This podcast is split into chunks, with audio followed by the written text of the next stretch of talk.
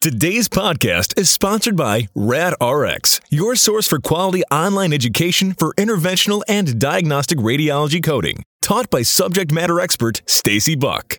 For more information and testimonials, visit radrx.com. Struggling to learn interventional radiology coding? If so, RadRx has the perfect solution for you. Cracking the IR Code, Mastering Interventional Radiology and Cardiology online training program. In this program, interventional radiology coding expert Stacy Buck breaks down the complexities of interventional radiology coding in easy to understand terms so you can grasp this complex specialty. Through her course, Stacy has assisted many coders with little or no interventional radiology coding experience in successfully passing the CIRCC exam on the first attempt. For additional information and testimonials, visit radrx.com.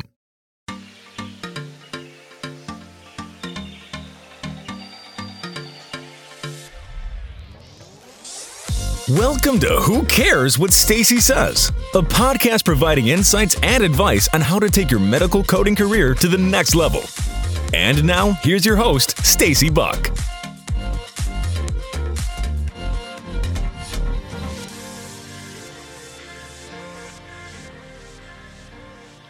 Welcome to another episode of Who Cares What Stacy Says. I am your host, Stacy Buck. For today's episode, I am again joined by CDI pioneer Mario Perez. In this episode, our discussion focuses on how artificial intelligence is transforming the world of CDI and how CDI roles are changing as a result of the implementation of this new technology. We wrap up the episode with a brief exchange on the risks and benefits to patients with the implementation of information blocking rules. And now, here is part two of my interview with Mario. I've seen many a program with artificial intelligence with CDI that really um, ask a question to a provider, and a provider doesn't know up front that you know they're thinking that the computer is correct, and you could have an inappropriate diagnosis based on that decision that the computer made. And I think it's added um, issues from a compliance perspective in some instances. There has to be what I call artificial intelligence clinical annotators. This requires skill sets not of an IT person, but a health information professional that said the artificial intelligence asked for a question for systolic heart failure. Is the computer correct? Did the computer look at these source documents, at these diagnoses to come up with that question? So, although I may not be coding that condition, there has to be an, a clinical annotator. And I foresee that as a very viable skill set for an individual, whether it be in an inpatient setting or a managed care setting. And that skill set is going to be that individual is able to understand uh, the clinical parameters of where CDI and coding are going into that perspective. I mean, CAC was a perfect example, computer assisted coding. Everybody got on that bandwagon. And many coders says, wait a minute, I'm getting confused here. Where are all these codes coming from? These false positives. How would you know it's a false positive? Right. Well, Stacy would know. Yeah. She's in the business 30 years. Computer's only asking, doing Right. what it Yeah. was told to do. So that's where I Coders go, yeah. So that's where I see Coders are always worried. Coders are always worried about technology taking over their jobs. That's a question that I get a lot uh, from a lot of coders, and I actually have been working with an AI company um, who's developing some software, and so I'm, I'm learning a little bit more about it and I'm understanding it, and I try to let everybody know that the artificial intelligence it's it's a tool, just like CAC was a tool. It doesn't really replace the coder. Now, I now eventually, I believe that coding jobs will start to be eliminated many, many, many, many, many years from now. We're talking it's going to take a while to get the technology where it needs to be. I mean, CAC's been around for a while, and CAC did not replace human coders. And the thing is, it's like I'm working with this company as a human coder to train the software to perform and think like a human coder. And it's not as easy as people would think to actually get it to the point where it can produce a regular outcome. I actually was reading um, in preparation for talking with you today the white paper that AHIMA and ACDIS had put out about technology in CDI, and they were reiterating in this white paper that it's about increasing, you know, the productivity for those working in CDI, and that artificial intelligence is a tool to help the person. You actually have the ability to take, and I try to explain this with coders with AI coding software, that mundane stuff that doesn't require a lot of human thought, that is like routine and it's the same thing over and over and over again. That's the stuff you'll no longer be dealing with. You will become that auditor or that reviewer where you have to validate what the software is bringing to your attention. Is this valid? Is it not valid? That's going to be whether it's coding software, whether it's going to be the CDI software. So it will prompt you. And then you, as the human coder, then have to go in and look at those prompts. And then you will actually take action based on how you're prompted. So it can help you perform better and get better outcomes. But you're so, I try to tell people you have to think about elevating your skill set within coding because coders are always going to be needed software will not replace everybody but again the routine mundane stuff where it's like the same 99% of the time those so i feel like entry level positions will probably eventually go away those ones that we term now entry level um, you know for some of those lower level services where the coding doesn't change i mean like a screening mammogram is a screening mammogram how many different ways are you going to code that don't have a lot of options there um, for it. So things like that are taken away from the coder. And then I feel like your skill set is more valuable in that respect on that back end where you're becoming that auditor, you know, before the claims go out the door, you're working in denial management. So it's taking the skill set and shifting it somewhere else. And I still see, even with technology going into CDI, that there's a, still a lot of opportunity for people who want to go in to CDI with the changes. And I kind of want to pivot and specifically go there. That's one of the main things I wanted to talk to you about because you have so sure. much experience in CDI.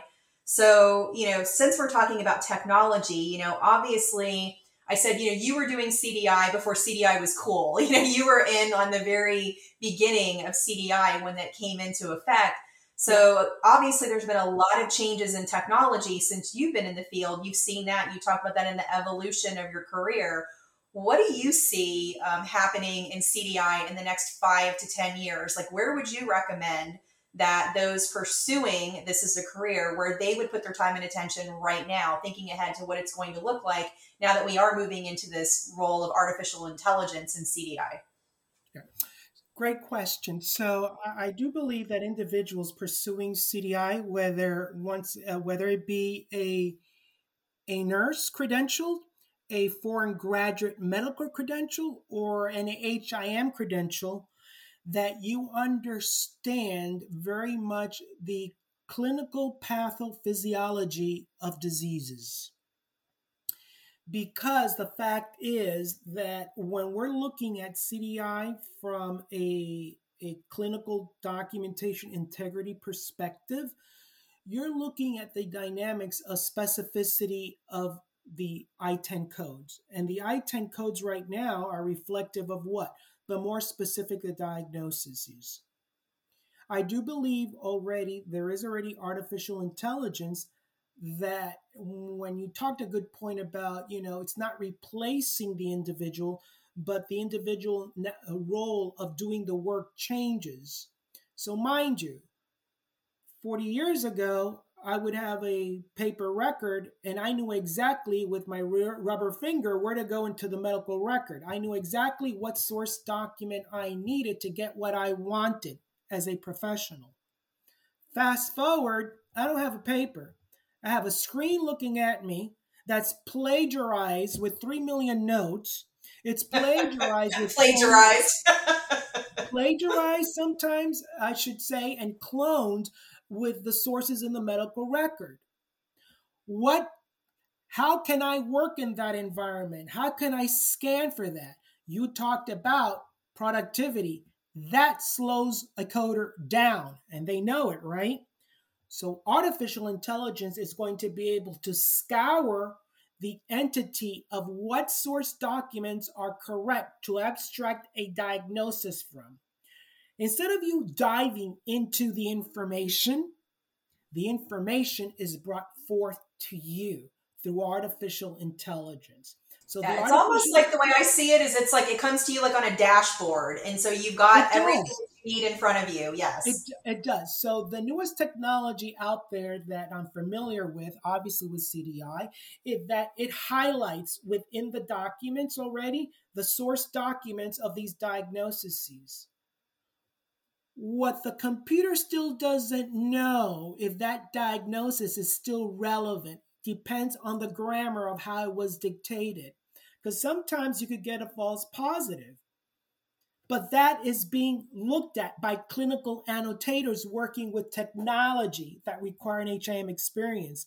There's a difference between making an assessment that you have pneumonia in the medical record documented, which rule out pneumonia, or is it history of pneumonia? The computer only sees pneumonia. The rule out pneumonia obviously is the consideration. But if it's just history of pneumonia, it shouldn't bring it forward. It doesn't care. You had history of pneumonia 20 years ago. Does the computer know that that's past tense or is it current? Nowadays it does. We've been able to fix that. So it looks at the grammar of the nomenclature of what brings. So that's how technology is getting better.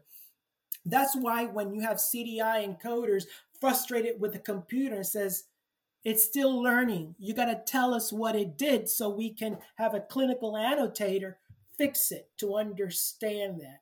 And that's happening more and more. And eventually, the computer, through artificial intelligence and natural language processes, is happening.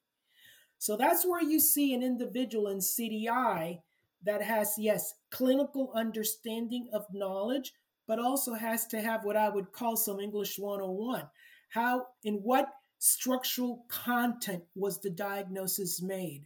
And it all depends on who? The dictator, right? Different people talk right. in different in, in mm-hmm. the, the syntax, right? So you have those types of situations, right?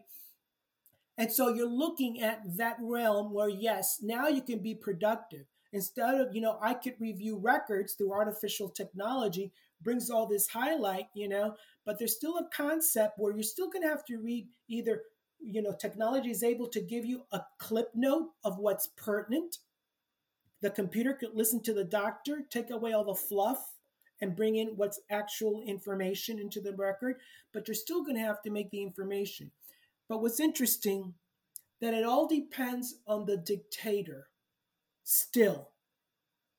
If they just say congestive heart failure, the artificial intelligence is just going to say congestive heart failure. Now, the newest technology that exists is upfront CDI, which is not waiting for the chart to be completed by the doctor. It's actually with the doctor already interacting with the computer, where the doctor is saying, Patient currently with pleural effusions, plus two pedal edema. Congest, uh, assessment congestive heart failure. Stop. The computer now says, do, do, do, do, congestive heart failure. It says, wait a minute. They just did an echo on this patient. The computer already has the clinical annotation, looks at the information, says they got they got an uh, ejection fraction of 15, and they got uh, you know systolic dysfunction. The computer puts that two and two together. They just gave them IV Lasix. The computer sees that. And the computer says, wait a minute. For consideration of systolic heart failure, please confirm based on this, this, this, this that the computer found in the medical record. The doctor says, yes, systolic heart failure. It goes into the computer. That's step one. With ICD 11, it's already happening in other parts of the world. The computer now, the doctor says congestive heart failure. Now, since the codes in ICD 11 are digital, it automatically codes it and it comes in. There's no intervention of a coder. At that point, there was no intervention of clinical documentation. But somebody still has to verify that.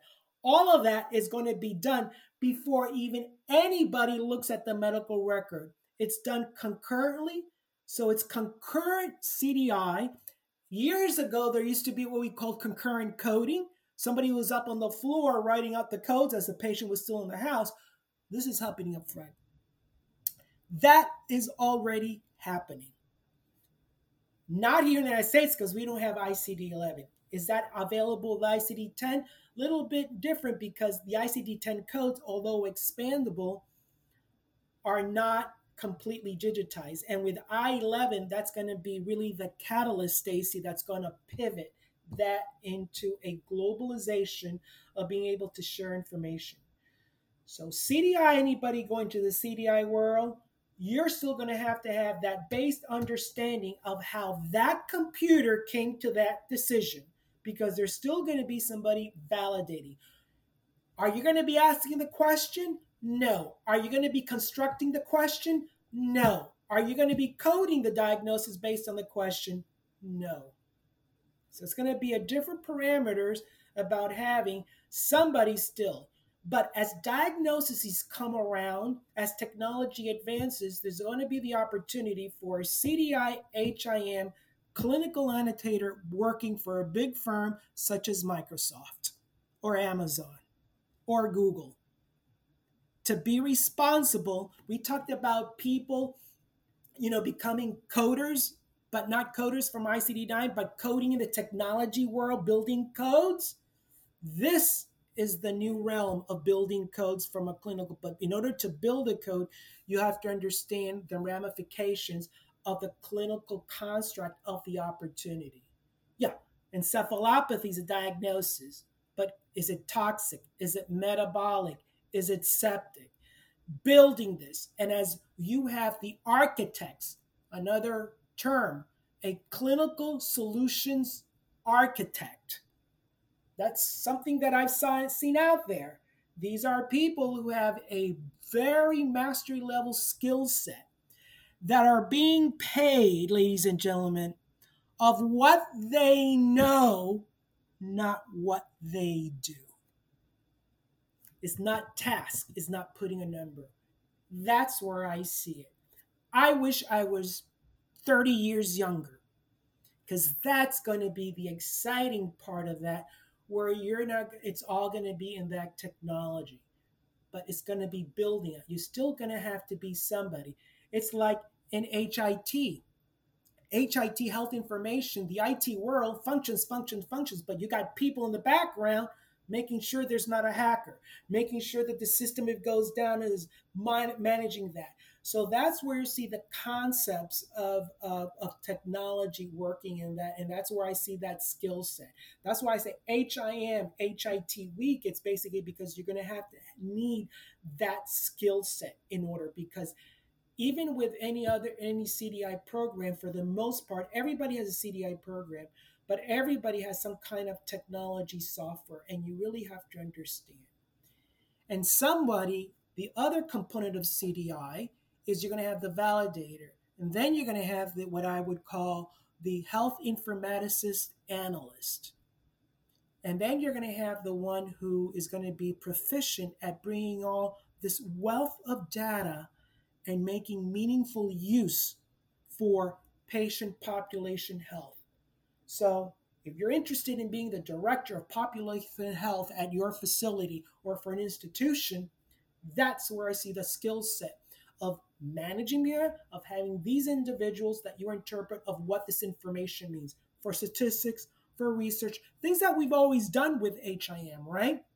And for what we've done.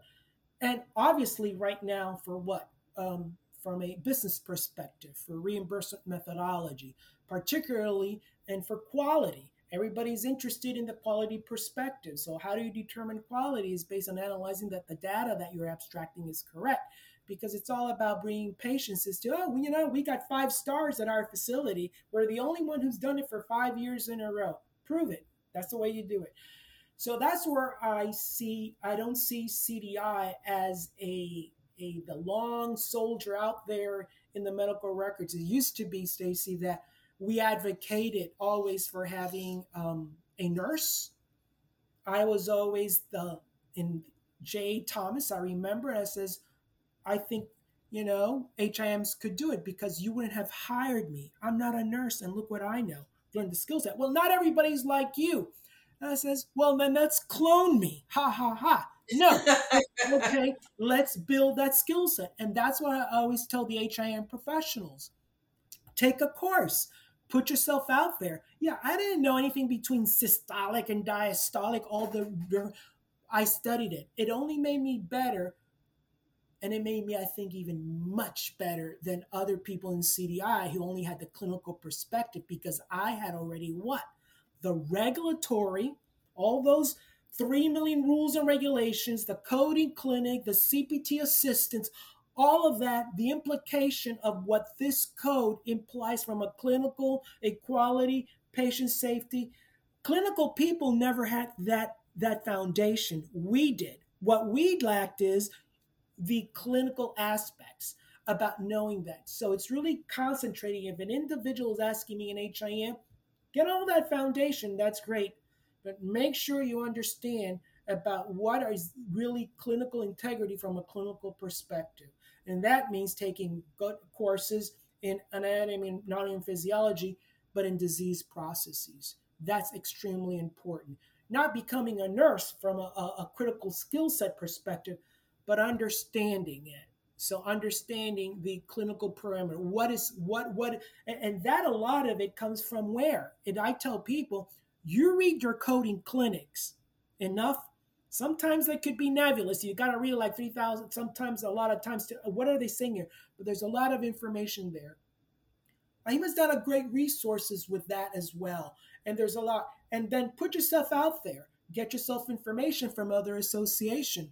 American, uh, uh, the Association of Clinical Integrity Documentation Specialists has a lot of resources. Becoming members out of your own comfort zone is a very good thing. And that's why when we talked about diversity with AHIM, I said it's important because I've learned a lot with other skill set, technology or clinical.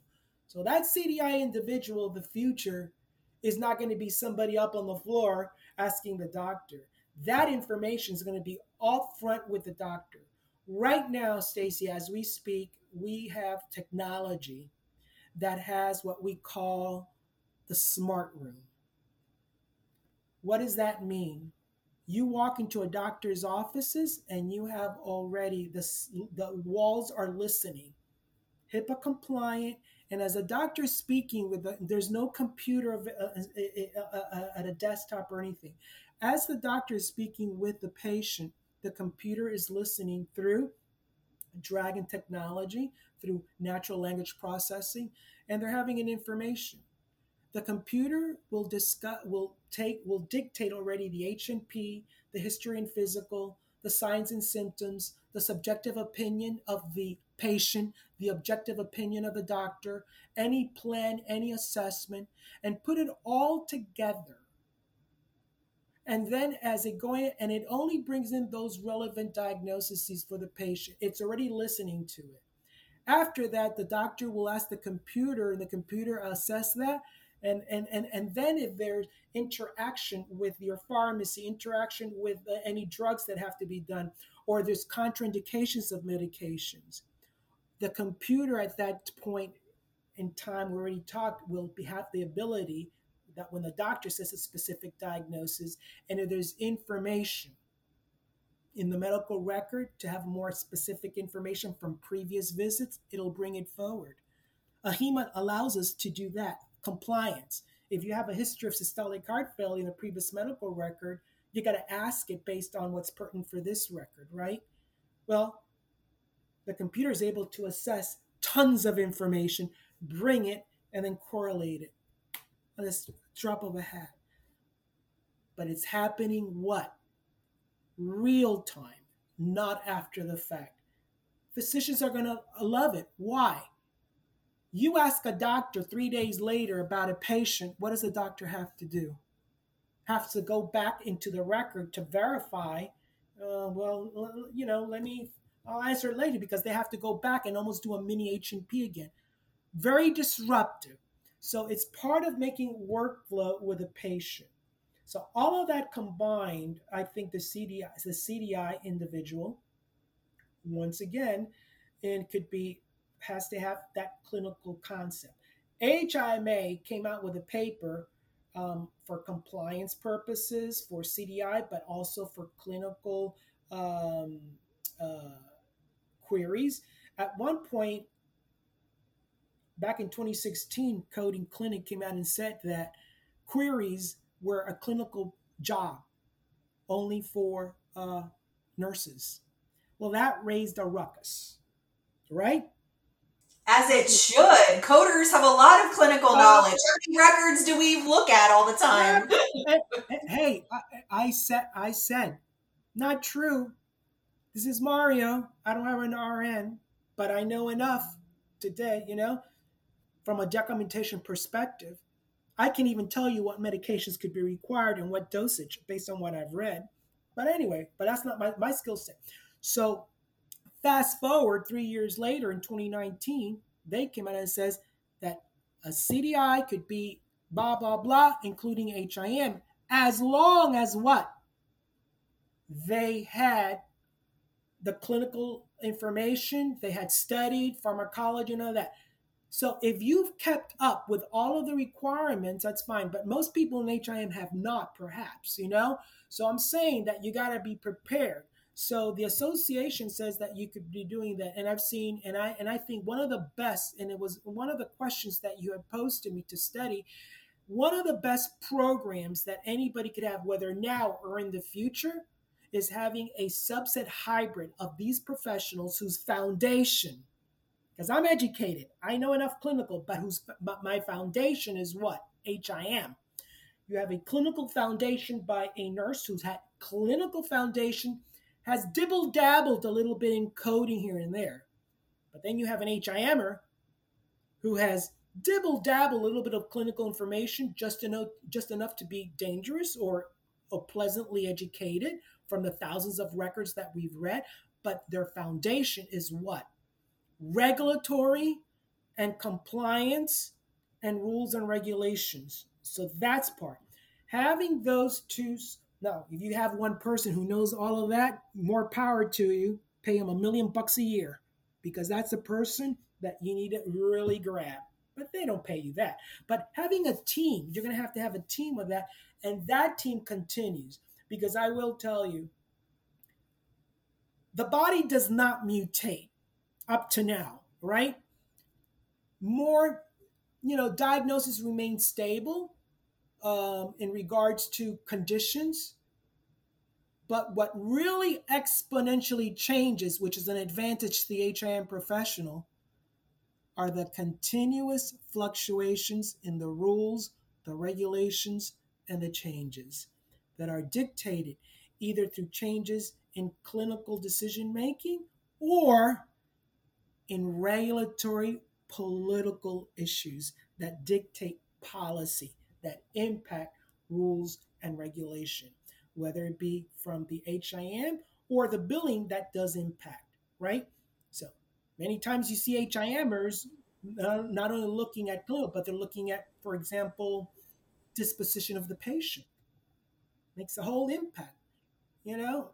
And there's different areas of that that you really got to be looking at all the other ancillary component that impact the overall care to an individual in the continuum of healthcare. Hence, I said, not only the inpatient, but fast forward to today's industry of trying to keep people out of the hospital, right? So, CDI, yeah, um, they talk about CDI, everybody says the buzzword CDI outpatient. And I just to stir the pot a little bit, you know, and I says, you got to be Sicilian here. And I says, What do you mean you gotta be a Sicilian? Yeah, only the spoon knows what's stirring in the pot. And that's a Sicilian proverb. And what does that mean? You can hear about it, but you really know when you're in the pot. So what I'm saying is that when you're talking about outpatient CDI, is what does it mean to you? Everybody talks about it from a, a very high level perspective. There's many issues with the outpatient. Outpatient is ambulatory, outside of the hospital. You're talking about physicians, you're talking about managed care entities. And I predict in the future where the jobs are going to be very necessary, where AI is going to be really, really, a really um, uh, far more beneficial and lucrative to the HIM professional, where it's going to be far better implemented because it's going to be in the managed care settings, outpatient. Why? Because the inpatient's still going to have the issue about principal diagnosis, which is very subjective. It drives the DRGs, CCs, and MCCs that drive that.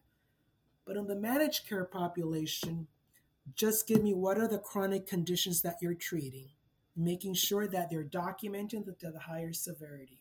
You do that once a year and you're set for that patient so you get your RAF score. If that is something that the individual, the algorithms, the physician, as they're dictating and the annotators validating that, that's where you need. And more and more. I see every day in the news, everybody opened up a new Advantage Care program. And the Advantage Care program is going to be where CDI is really going to take the biggest impact, not CDI in the outpatient ambulatory setting. That's not what I predict. I predicted in the Advantage. Why? Because, first of all, your growing population is gearing to that. Why? Because it's, it's cheaper for a Medicare beneficiary. They pay almost zero out of pocket to belong to an organization, you know? And you got the availability of every hospital. At the same time, those managed care advantage programs, when their patients are admitted to a facility, who pays for that? The advantage care program. So the double whammy here is having somebody who can manage the health informatics CDI from the advantage CDI opportunity in the outpatient area. And then when that patient gets admitted, the advantage is making sure that you got the right DRG. That's going to be the gold mine, in my perspective, for the most valuable member of a CDI HIM team.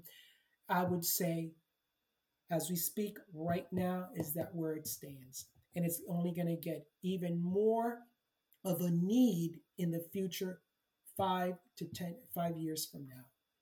That's my prediction.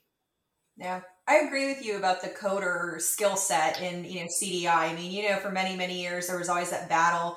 We were HIM people were complaining that RNs were taking all the jobs and coders weren't getting the CDI jobs. Um, and I think you know, like you said, there's value because the coder, the coding professional, has all the regulatory. They have all of that other knowledge they have the ability to learn clinical knowledge. Like for me, like in all the medical records that I've read over the years, and I don't even read inpatient records and read records to the extent that you do or other people do. But just in my experience, I picked up so much clinical knowledge from all the medical records that I've read. I've been able to diagnose friends and family members before they ever get to go see a doctor, you know, just because of the clinical knowledge. And so I feel like the coding professionals, if they want to get into CDI, because it can still be challenging for coding, I agree that team approach is the best the physician, the nurse, the coding professional, because they all have their strengths. But coding professionals, or even if you're not in coding and you want to get into CDI or pursue that path, always take that extra step to get that education on your own what you were talking about you know the pathophysiology the disease processes i mean i know when i was in school in the bachelor's program well, for the associates program, you take as a prerequisite to get into the bachelor's HIM anatomy one and anatomy two. And then you take, when you get into the program, I think you take medical terminology and then you have like one semester of like disease processes, like at the right. bachelor's level. And that's it. And I didn't know any of that stuff, you know, coming out of school, but it was getting out there, reading medical records over the years. Learn, early in my career, I had very little clinical knowledge, barely any and then it comes but th- there's so much you can learn on your own. You could go on the internet and google and find things for free and learn all this information. You don't even have to go join a formal program or take classes. It's helpful if you can afford that. Go go enroll in a college class you know for these things not in a full program but just to get the clinical knowledge but I feel like anytime I'm like looking at a record and I don't understand something clinically, I'm like, what is this condition? I'm like, I don't even know how to code. I go to Google and guess what? I find my answer on Google for something clinically that I don't know. I'm able to read about it and now I have new knowledge. So Stacy, you bring a very valuable point that we have not that we've left out. We talked about the CDI, the clinical. We talked about the HIMer, right? The regulatory, we talk about claims. So now, where's the patient? the consumer in all of this? Well, I'll tell you what's what I predict.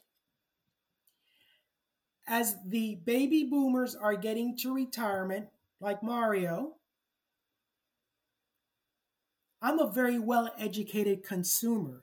Not because I'm an HIMer, but most people now have what? Access to what? Their health information. Yes. Mm-hmm. It used to be that when there was a medical record, it was like the sacred scroll. It was my record, but you never saw it. It was the doctor and the nurses.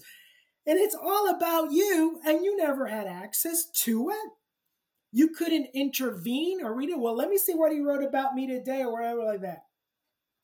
So now you have portals where you could go and check your information to make sure, unless you know there are certain restrictions depending on the patient's diagnosis or their availability to understand. But for the most part, you have it's your right to look at your information and correct the information that's not appropriate. And I'll give you a story about how the educated consumer comes about and how important it is. I was at a client site and I had a CDI and I was in the CDI room where at that time, you know, we're discussing there was a call that came in from the doctor. The doctor was sort of confused and was calling the CDI. says that the patient had called her, the doctor, saying that there was an inappropriate diagnosis of opioid dependence in her medical record, which is a psychiatric code. Patient said, I'm not a drug abuser.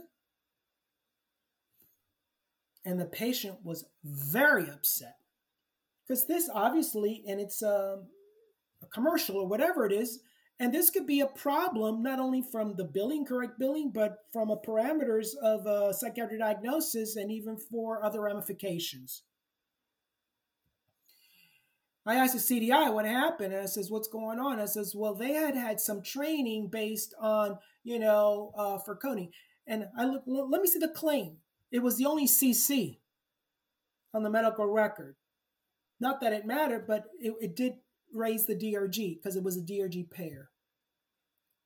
And I says, "Well," and then, so then we sat down with that record, and I says, well, what are the behavioral manifestation of this patient being accused of, uh, of having drug abuse? Where's in the medical record? Well, the patient is uh, has um, chronic pain. I says, yeah. Does that making dependence? What are we talking dependence on? Yeah, I got hypertension. Mario has, I'm dependent on my blood pressure medication so that my blood pressure is what?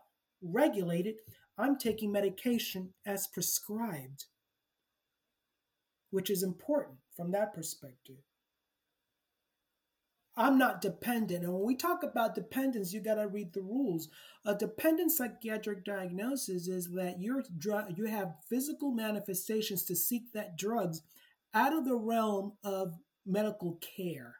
And so it's very easy to classify one of these psychiatric codes without, you know, and you query the physician whether they're dependent, and the physician says, well, yeah, they're dependent clinically, not knowing what the rule is about what dependence means from a coding perspective. This patient is not going out to the pharmacy or to the ER screaming, I'm in pain, I'm in pain, give me more opiates so they could, you know, hike up the dose and feel a little bit better while they're having a cocktail of gin and tonic.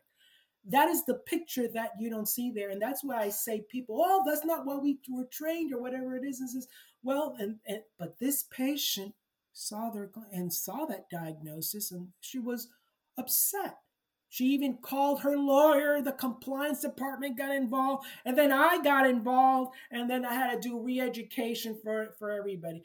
But the physicians were being asked, but in what content is the question? It was from a clinical perspective, right? And so that's to give you an example how the consumers nowadays are able. I have my medical records. I'm able to go into my medical records and I'm able to see, okay, fine, you know, and it's very detailed about what the diagnoses are. We all have that opportunity to make sure that the diagnosis is correct. Somebody could copy and paste wrong information. So now your consumer is is very much as the our you know population gets more seasoned, such as individuals in my that I am at the later spectrum of the baby boomers, most of us, most people now are very educated whether they're even not even HM or clinical, because almost everybody else that can go on Google, search something, and you can have signs or symptoms for that. You know, some people freak out or whatever it is, you know, thinking over diagnosis. You're still going to have to have medical care. But people are far more educated and far more involved in their health care, not only from a fiscal perspective of the shopping around for good cost of healthcare, but understanding gone are the days where it was, you know, the gods of the doctors, you know, up there and the patient is whatever you say. No, that's not it. We're having a conversation.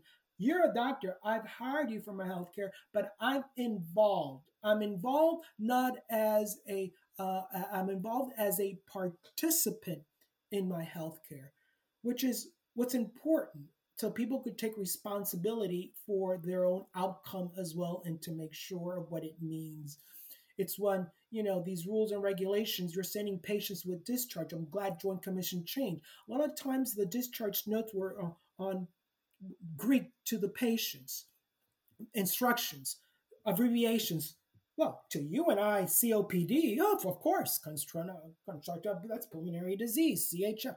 No, you got to put it in terms that are appropriate to uh, the individuals that they follow the healthcare.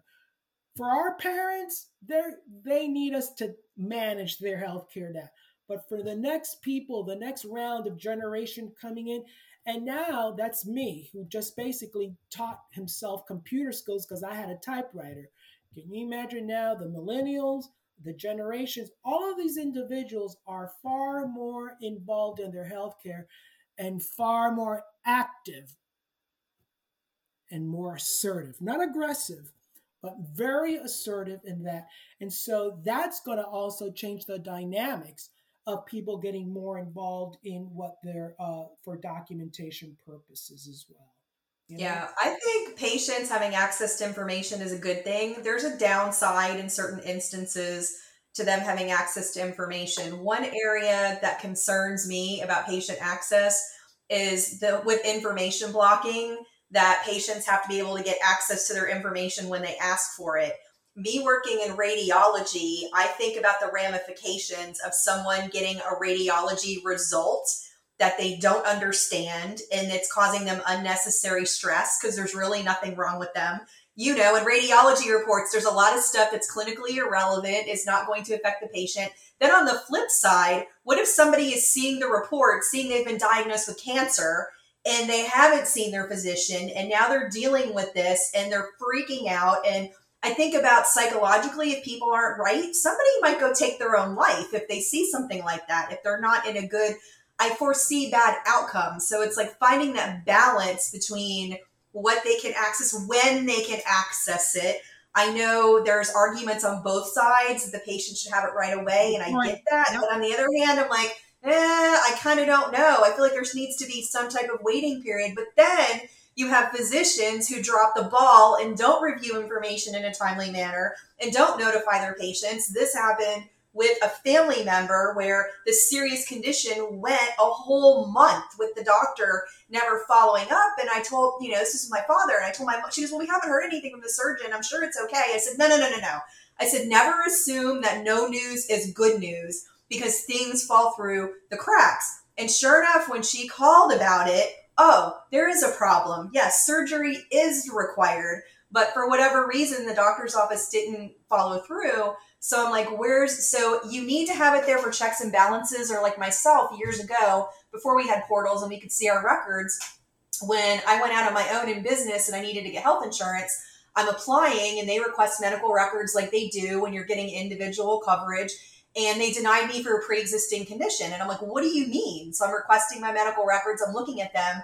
EHR, copy paste, pulling stuff forward, resolved condition that was a question never was full was pulled forward year after year after year. They're tagging me for that. Then they're also saying that I had um, this other issue and that there was never any explanation for it.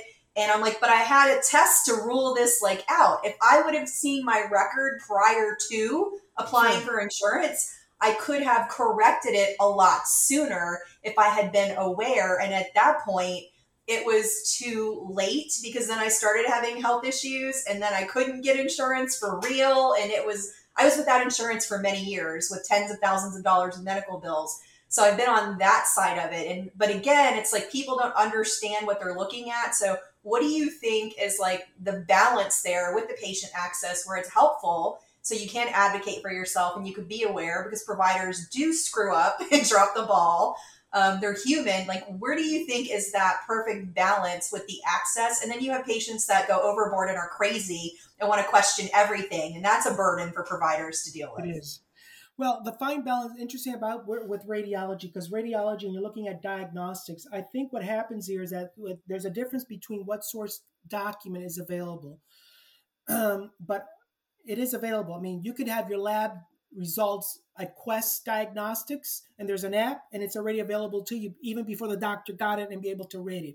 And it tells you red and green. Red is bad, green is that, and then, so what does that mean? What, so now the, you got to wait. So there's assessments on that, right? So you know, I think it kind of is educating the doc, uh, the the um, the uh, the patient or the consumer that the information that you're reading may be an excerpt like in a book, but you got to read it in its full content. And so this information that you have with access of information, it has to have the full access of information is being able to what is the final information that your doctor has determined based on their diagnoses. You're absolutely right with radiology, but it's interesting that you mentioned radiology. Last year, with um, I, I review what's new for the uh, inpatient prospective payment system for DRGs, the new codes, but I also look at new technology.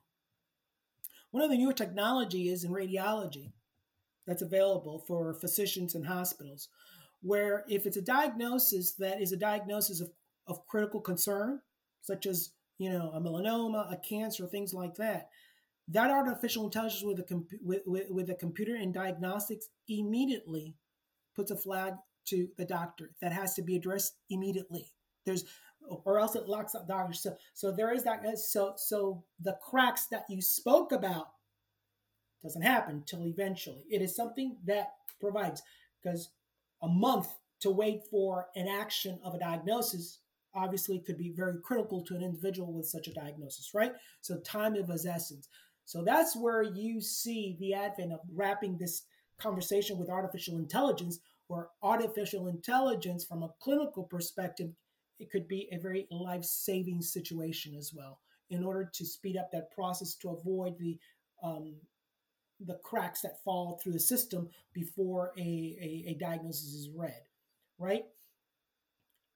I would believe that in, in instances where you know it's like you know either you restrict information for all or it's available to everybody else you know so it's about educating the consumer me you know if i if i if i if i get, I get a result immediately i, I want to know what it is but i'm educated enough not to react but then again some people might react differently says oh i got cancer i'm going to blow my head off today you know because i'm i'm done for it Exactly, exactly. And, and, so when you have that, I mean, there are situations where you may have based on the information. Well, maybe if the information were told in a setting with a, a social worker, a psychiatrist, a, a, a rabbi, a priest, or whatever, it says, you know, so it's a whole thing about confronting this news of how you deal with it. Obviously, it's very important. But you know, we're in information overwhelm here. So obviously, the information that you have available um, you know, could be meaningful to somebody, it could be detrimental to some other people. So it's a hard question to have. I, I believe people should have access to their information and obviously in the content of once you have this information to discuss it with your provider to understand what are the implications and of this information that you are reviewing because I would like to see in my medical record if, in fact, uh, there's a diagnosis that somebody wrote there that I, I don't agree with. Or it could be detrimental to my history and physical in the future if I needed to get maybe an insurance or something down the road, right? Or somebody could have clicked in the wrong information there and said, um, you know, assessment, smoker. Well, I don't smoke. But if I had smoker, then I then I, my rates for insurance could could go higher. So I believe people should have access to information. I believe that if the individual may uh, perhaps is not capable of understanding the information, which most people may not know, then I mean, from a psychiatric perspective, but you have to understand what the information is. For you and I, it would be a no-brainer. We we know the lingo, we know the language. Most individuals, my experience has been, at least within my family, it says, you know, I says, oh, I'm waiting for the doctor to call me. And I says, well, do you know you have your labs available for you already? You could get it. And I go, what the heck do I need? I don't know. I won't know what it means. And I said, okay. And I say to myself, you're absolutely right. You know. But but but then again, if if you have a radiology yeah. and it says you got a brain tumor, you got a tumor. Well, what kind of tumor do right. I have? Now, what's the next step? You know. Exactly. But exactly. You can't wait two or three months down the road. Yeah. That's why I'm saying technology is now in place to assist physicians that when there is such a an issue that immediately that information is communicated. It used to be that you have an x-ray, maybe you had to wait till somebody dictated or something, but that's automatically now with Dragon technology and things like that. So yeah, uh, I'm interested to see. I'm interested to see where artificial intelligence takes us in diagnosing patients because I'm seeing it starting to be used in radiology and analyzing diagnostics, analyzing films and things of that nature. Because I think about you know doctors, you know, are great and they're wonderful, but there are times when, and I've dealt with this as a patient, when you are having health issues and you are going to doctor after doctor after doctor, and no one has answers for you. And they're just looking for the obvious problems and they're trying to treat symptoms and they don't have an answer. And I went through that for a long period of time. And I know other people who've gone through that. Whereas once I actually suspected what was wrong with me, when I finally put the pieces together and I Googled it, I'm like, oh my gosh, all the information is right there in front of me. It explains the whole, you know, list of 15 to 20 symptoms I was having when no doctor wanted to look at them collectively. They just wanted to look at certain systems and give me your top three problems and we'll contend with those. I'm like, but no, I don't go from being symptom free to having 15 to 20 different symptoms like almost overnight or in a short mm-hmm. amount of time without it being related. And so I feel like those people who are searching for a diagnosis and can't get it, if artificial intelligence enters the space where you have this vast, you know, body of information out there of all these rare conditions or not common conditions, um, you know, that that people have, that it can help the doctors find the needle in the haystack potentially when they're not finding any other cause, when they're ruling things out one after another after another. They go for the most obvious and then they start whittling it down and then some just give up and say, Well, I can't find anything wrong with you. That's what I had happen with multiple physicians. There's nothing wrong with you. Every test is normal. Well, I'm telling you, there is something wrong with me. I don't care what the, your tests haven't found it yet. We haven't found what it is, but it's there. And me being in the medical profession, I was able to kind of dig around and advocate for myself a little bit more. Again, other people who don't have that knowledge, they just, I understand why they feel lost and then they just give up and they never get any answers. And it might take sure. years and years and years. So I feel technology will help with that. And I think access to information, more information for patients, there's more good that can come from it than bad that can come from it. If you're like, you know, weighing it, you certain situations need to be handled sure. differently, but it's the more information you have, and I agree, it's a generational thing because you know our parents think like well the doctor told me this. I'm going to do what the doctor told me or they wait for the doctor and i'm like no no no no no no. I'm like it doesn't like me my whole life when a doctor tells me to do something i question it i research it i don't take their word for it and i would say the vast majority of the time i don't do what they tell me to do. It's like i make my own own conclusion so some might term me as a difficult patient, but I'm like, no, you're not just going to put me on a prescription. I'm not doing that. I'm going to, you know, I'm like that person. Don't get procedures done unless you absolutely need them. Don't take medications unless you absolutely need them. And doctors are incentivized to prescribe and they're incentivized to perform procedures based on how the system is set up. So sometimes there are physicians out there, you know, that do medically unnecessary procedures on patients. It does happen. It absolutely yeah, does. There's a segment out there. Right. And, and, you're absolutely right. I think one of the things is being an advocate for your own health care and being a participant in your health care. I mean, when you're taking a medication, most of us will do, well, let me see what the contraindications are. What are the side effects of this? These are things that we do now. Our the generation, which is the silent generation, our parents, they whatever the doctor does. And what I tell the physicians is that nowadays medicine is based on clinical decision algorithms that past of 40 years ago where you had most of the clinician where things were done through you know a little uh, maybe a lab but there were no cat scans pet scans and all of this. It was based on the art of medicine right?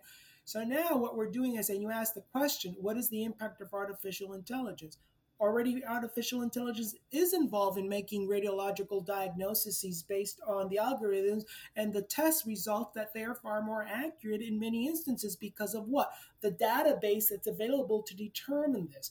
Obviously with the clinical architecture that has been pro- promulgated and i foresee that that's in the future. Right now it's being done not through artificial intelligence but through the school of hard knocks you go to hospital, you got a team of a hospitalist, and the hospitalist is going to depend on what? The labs, the radiology. is going to based on that. It's going to take that information. That's what we do as coders as well. When you're looking at all those other source documents, and eventually we don't come up with a diagnosis, but when we see the diagnosis, like, wait a minute, I think this diagnosis is far more accurate than what it is than what is is this document based on all the other information. So yes, artificial intelligence is able to do that, is able to ask the question for diagnosis, it's already happening in many's perspective. Now, when you're talking about what's the principal diagnosis and whether it's an MCC or CC, leave that up to the coder because then that dictates differentiations.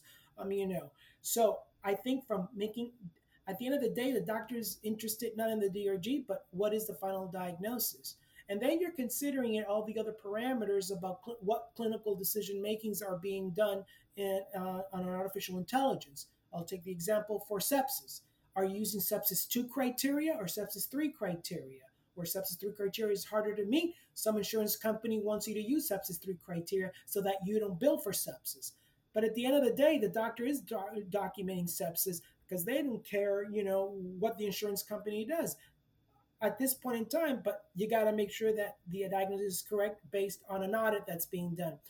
So you have these issues about clinical decision making artificial intelligence from a clinical perspective.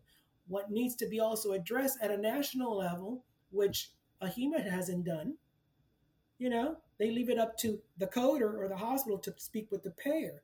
AHIMA should speak with payers because now you have some facilities that you know, they use sepsis two criteria, sepsis three criteria. At the end of the day, both patients have sepsis, but the insurance company, so the insurance company is dictating uh, a, what, a diagnosis? But then again, you get into the lobbying of what? Insurance companies and pharma. And so it's a whole world of trying to deal with medicine. And that's why I empathize very much with the medical community and with doctors they're being bombarded all this. Well, I need you to document this because as well, I'll document as appropriate because if we miss this, we won't get paid for this, we won't get paid for that. And at the end of the day, some doctor says they'll do it. And what I've seen is is sometimes is where you get into trouble because then you have an inappropriate um, diagnosis, such as that lady that got documented with you know opioid dependent because she's a chronic pain and she's on prescribed medications. You know, so once again, the HIM CDI professional, wealth of opportunity to have from an educational perspective, pivoting yourself to move into these other realms of where you need to be at the table. And um, sometimes they people that are at the table don't know that you even exist. And so that's why sometimes it's good just to invite yourself to the party. And if you're not invited to the table, make your own table, ladies and gentlemen. And Definitely. That wraps up part two of my interview with Mario Perez. Be sure to tune in again in two weeks for the next episode. ICD 11 is coming. You don't want to miss this episode. Mario and I will discuss the implementation of ICD 11, how it differs from ICD 10, and how it will impact the future of medical coding. Additionally, we speculate on when ICD 11 may be implemented in the United States. As always, I want to thank all of my listeners. If you are loving the podcast and listen on Apple, which most of you listen on Apple, please take a moment to give the podcast a five star rating and leave a review. And as always, please, please, please share the podcast with your friends and colleagues. If you have feedback that you'd like to share on an episode or you have a topic suggestion, please send an email to podcast at radrx.com. That's podcast at radrx.com. Thanks again for tuning in and have an amazing week. Thank you for listening to Who Cares What Stacy Says. You can connect with Stacy on social media. You can find her business page for RadRx on Facebook, and you can connect with her personally on LinkedIn. Don't forget to check out the online training courses offered by RadRx Cracking the IR Code, Mastering Interventional Radiology and Cardiology Online Training, or Cracking the Diagnostic Radiology Code Online Training. Thanks again for tuning in to Who Cares What Stacy Says, a podcast providing insights and advice on how to take your medical coding career to the next level.